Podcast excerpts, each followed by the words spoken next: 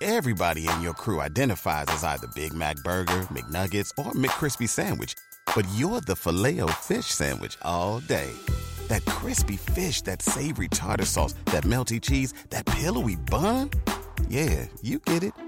Every time. And if you love the filet of fish, right now you can catch two of the classics you love for just $6. Limited time only. Price and participation may vary. Cannot be combined with any other offer. Single item at regular price. Ba da ba ba ba. Hi, everybody. Welcome to a bonus episode of the Professional Book Nerds podcast presented by Overdrive.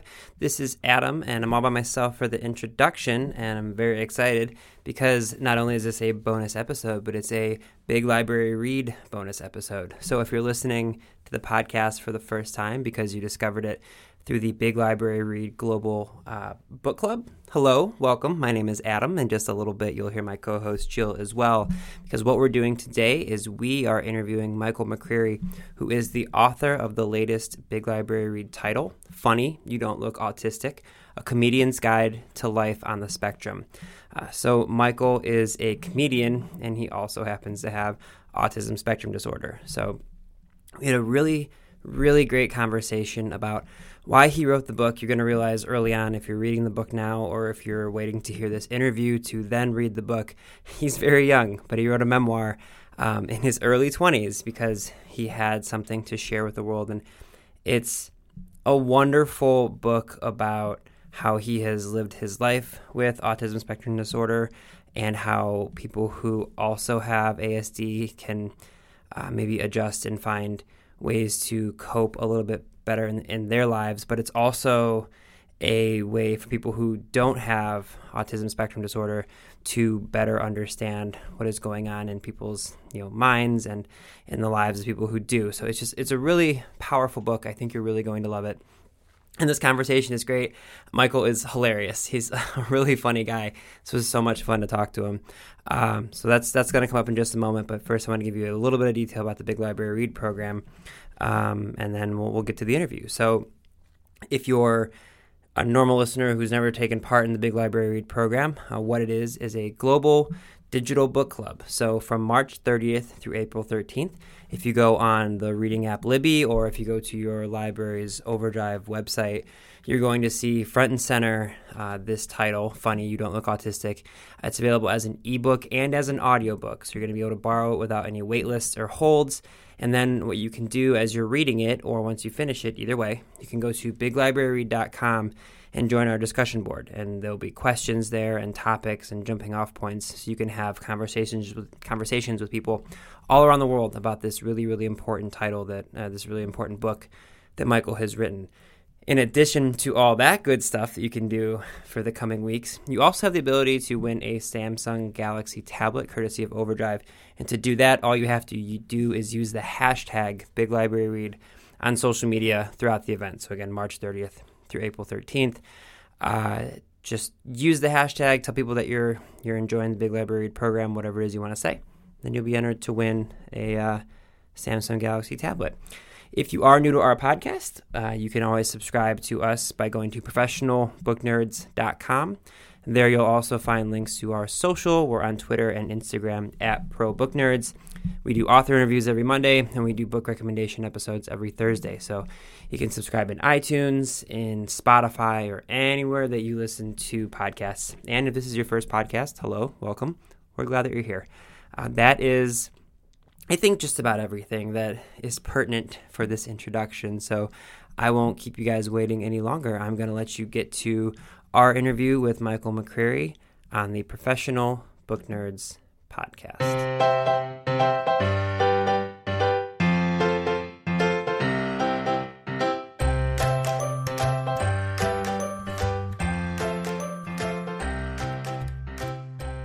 Hi, everybody. It's Adam and Jill again, and we are extremely excited to be joined by Michael McCreary, who is a stand up comedian, author, and advocate who is raising awareness for autism spectrum disorder. His book, Funny, You Don't Look Autistic A Comedian's Guide to Life on the Spectrum, was selected as the next Big Library Read title. Uh, Big Library Read is the world's first global ebook club through your library, and what that means is through from March 30th through April 13th You can borrow Michael's book through your public library's Overdrive website or the app Libby completely for free without any, any wait lists or holds. And then you can go to biglibrary.com and join our discussion board and connect with people all around the world and dis- discuss this book together. And first, we're going to discuss the book right now with Michael. So, first off, Michael, thank you for joining us today. Oh, it's my pleasure, Adam. Thanks for having me on the show. Can you start by introducing our listeners to your book? Yeah, of course. It's uh, uh, my book is a loose memoir uh, that I. Uh, uh, let me start over again. It's kind of it's kind of a. Uh, th- th- there's, we'll get into a lot of stories about the making of the book, but really, my book is using my own experiences uh, uh, uh, from my life on the spectrum to uh, illustrate what it's like to have ASD to an outsider looking in.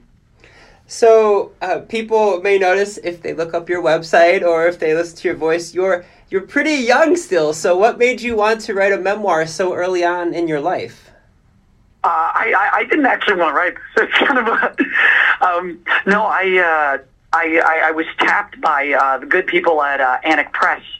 They um, uh, they uh, the Robert Munsch people. They uh, came and uh, they'd seen some of my stand up. They saw me perform uh, a couple of shows, and they asked me if I'd be interested in. Uh, uh, in writing a book explaining ASD to kids, and originally the uh, I think the first couple drafts of that book um, uh, was more like a collection of like say uh, puzzles for uh, very young kids, so like crossword puzzles, Mad Libs, etc. That sort of illustrated what ASD is uh, by way of games that kids could wrap their heads around. But they seem to enjoy the uh, autobiographical anecdotes more than like the little blurbs and such.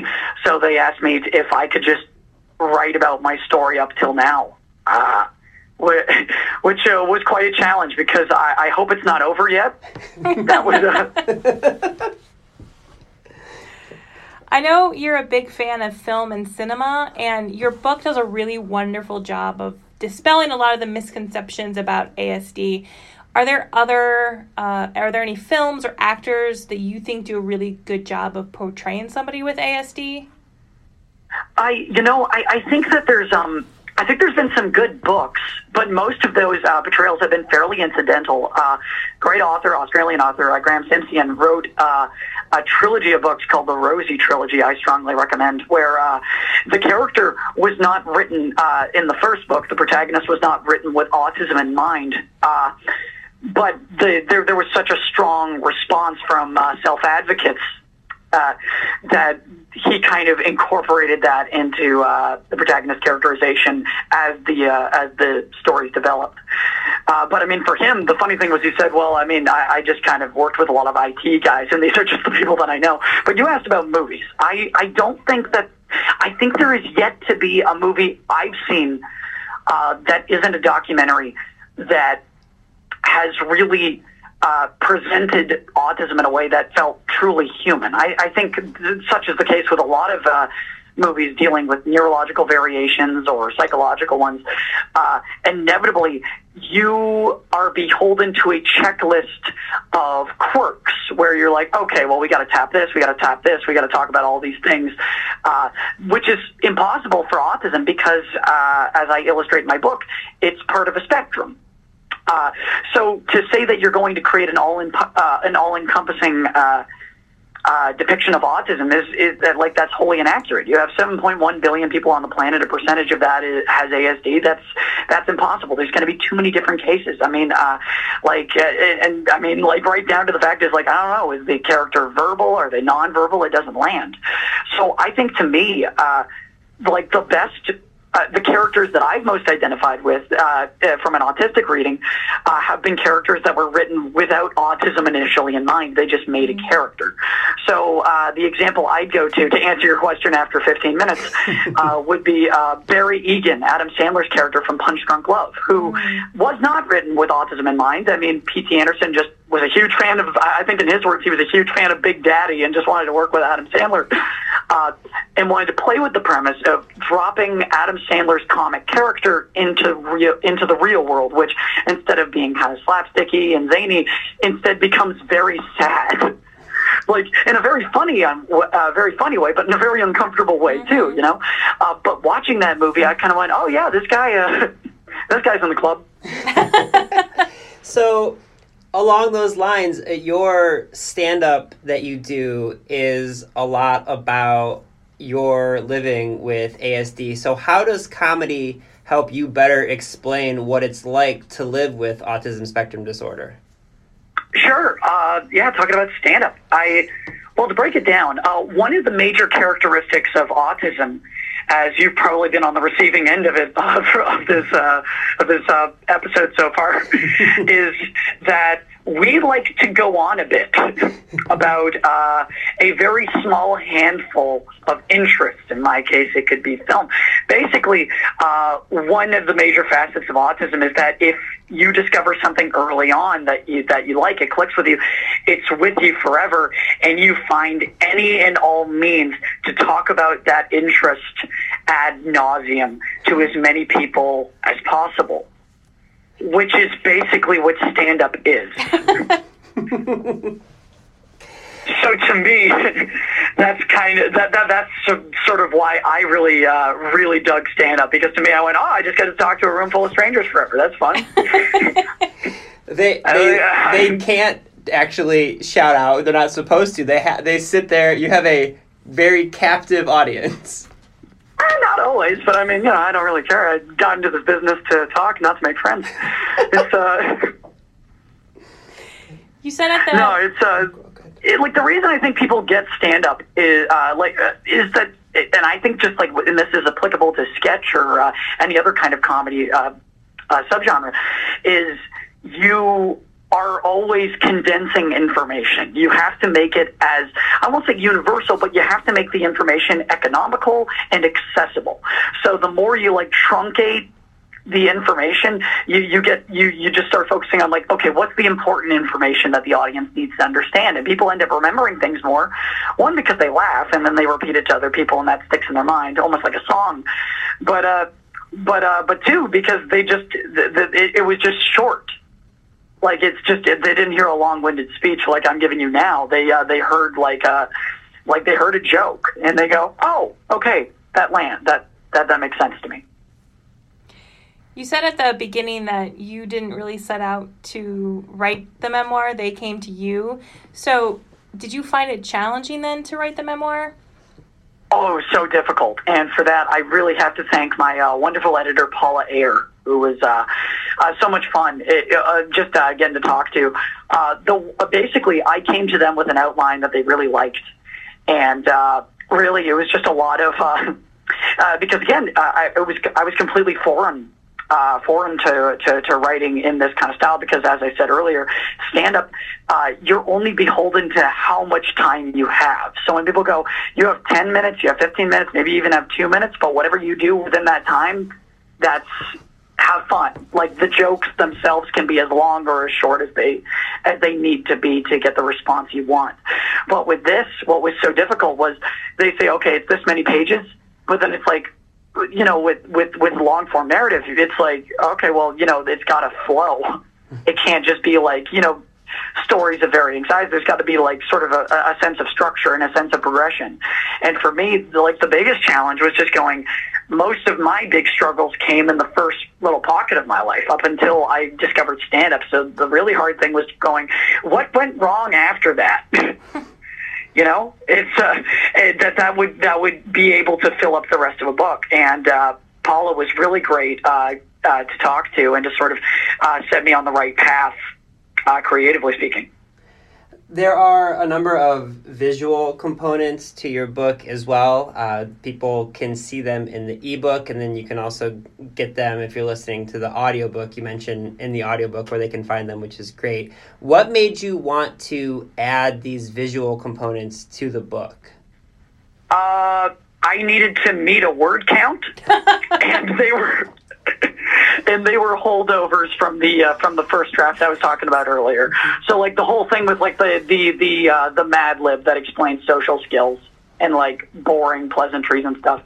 That's that's all like just hangers on from uh, from an earlier draft. They they do help young readers though. I mm-hmm. I imagine. Oh yeah, no, because because they're simple. Mm-hmm. It's what I was talking about with jokes. It's just uh, people can wrap their head around it because they go, oh, that was short. Like I didn't need to read a whole book to figure that out. Hopefully, people read the rest of the book. I would rather that. You've done a number of events now connected with uh, Dr. Temple Grandin. What is something that you took away from all of your interactions with her? Oh man, she um, I God, I uh, I tell so many Dr. Grandin stories, and I'm just hoping she doesn't hear this. I uh, I um, no, I. I I- I'm trying to think of uh, just one like nugget of wisdom that she told me, because uh, like the thing that uh, the, the the temple's always sort of uh, kind of jokingly haranguing me about, or maybe not joking, I don't know. But she, uh, but every time she's like, "I hope he's not just doing autism jokes," and it's like, yeah, mm, trying to. So like, uh, just she just she's worried about me getting potentially pigeonholed, and I think that she's a uh, she's a really great source of guidance for a lot of young uh, self advocates who are uh, who are trying to distinguish themselves. And I think for her, like her big thing is going like, hey, don't be purely about this thing. Uh, but uh, but I think like the thing that always stuck with me, and this is going to sound really weird, is uh, the reminder that as uh, as intimidated as you may be by someone's uh, track record, like you look at uh, Temple Grandin as a leading figure in world uh, uh, agriculture, uh, like whatever whatever their resume may look like, at the end of the day, people are are still human in the sense that they can enjoy having a conversation about how much they hated the latest Batman movie, which I had with her. She's uh, she's awesome. She has a, she's a huge Batman fan. Does not like the Nolan trilogy, which was kind of cool because uh, I'm not really keen on them either, save for Batman Begins. But we're getting off topic now. she, um, she said this. She said, "Oh, whatever. It's okay. We, we need to pad the runtime." So she had this. Uh, she had this one speech where she was like, "Batman's gotten real nasty. Used to be a pillar of community. What's he now? An authoritarian." And I miss his theme song. And then she sang the theme song. I love your Dr. Grandin I impression. think it's great. It's great. Thanks. It's uh, I always describe her as she's like the surly police commissioner of the autism world. Okay, so Damn I, it, McCreary, I've gone too far. Oh. Yeah, she's she's great. I didn't send you this ahead of time, but I am curious as a fan of movies, what are some of your favorite movies? I, I feel like this is a good opportunity for some recommendations. This is sick, and none of them have anything to do with autism. However, if I could recommend a couple of wonderful uh, movies about autism, uh, they're, they're two documentaries. They're very short. They're under about 90 minutes. One is a great movie uh, by a wonderful filmmaker, uh, filmmaker named Alex Lehmann, who's gone on to do a bunch of movies with uh, Mark Duplass, which are both very good, worth checking out. One's called Paddleton, the other one's called Blue Jay. But uh, he made a documentary called Asperger's Are Us which is about a uh, a troupe, uh, a comedy troupe of uh, of uh, self advocates who are doing one last hurrah before. Uh, you know, they all have to before some of them go off to post secondary, and so it's it's it's it's like Stand by Me. It's great. It's a lot of fun. Uh, and there's a there's another uh, one that uh, excuse the title, uh, but it's uh, it's a really good movie. It's called The Special Need, which is about. Uh, uh, like a 20 something autistic guy in uh, in Italy who goes on a cross country odyssey uh, to lose his virginity. Excuse the name, excuse the premise. It's actually one of the most like I, like it, it- like it was it was I, I think it was incredibly moving. It was like a great sort of fly on the wall kind of movie, and he's very funny, and his friends are very funny. So those are two movies about ASD that I can't recommend enough. If I can recommend just one movie that I used to think I have a favorite, but it's like it's a revolving door. But if I could recommend one that I love, uh, Phantom of the Paradise. It's uh, it's it's a it's a masterpiece. Go check it out. It's from the uh, the early '70s. It's uh, one of Brian De Palma's earliest movies. It's very fun. William Finley is the Phantom, and he just just incredible. And uh, I believe Paul Williams uh, does a lot of the. Uh, uh, did, did, did the uh, I don't know if he did the score or just the songs, but it's just it's uh, I'm not a musical guy, but it's uh, it's a musical for people who hate musicals. It's awesome. Well, we're people who love musicals, and Yeah. I, that actually sounds really good. Yeah. So I may have to. oh yeah, check it out. It's so charming. Uh, no, it's great. So, as our uh, last question, what do you want readers to take away from your book? Yeah, uh, just the feeling that you're not alone. Uh, I wanted to write the book with both uh, uh, with both uh, people with ASD in mind, but also neurotypicals, where uh, my two intents were one to sort of dispel myths and uh, and introduce people to uh, uh, different. Uh, I'm going to say uh, uh, with, with with different. I don't know what what you call them, characterization or whatever, but like a different uh, presentation of autism than you might be uh, might not be used to, and that's not just with me. That's also with my little brother in the story and a bunch of the friends that I interact with as I go through life. Uh, so that's for the neurotypical audience, but for the autistic audience, uh, my intention was to sort of. Uh, uh, basically tell anyone that uh, whether they've already been diagnosed or have yet to be, or are looking for some kind of catharsis in that regard, it's to go, hey, uh, you're not alone.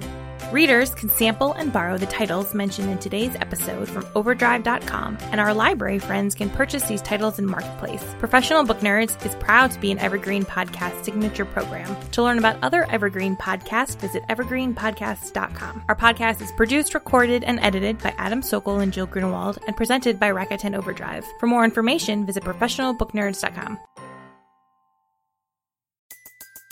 Everybody in your crew identifies as either Big Mac Burger, McNuggets, or McCrispy Sandwich. But you're the filet fish Sandwich all day. That crispy fish, that savory tartar sauce, that melty cheese, that pillowy bun. Yeah, you get it. Every time. And if you love the filet of fish, right now you can catch two of the classics you love for just $6. Limited time only. Price and participation may vary. Cannot be combined with any other offer. Single item at regular price. Ba-da-ba-ba-ba.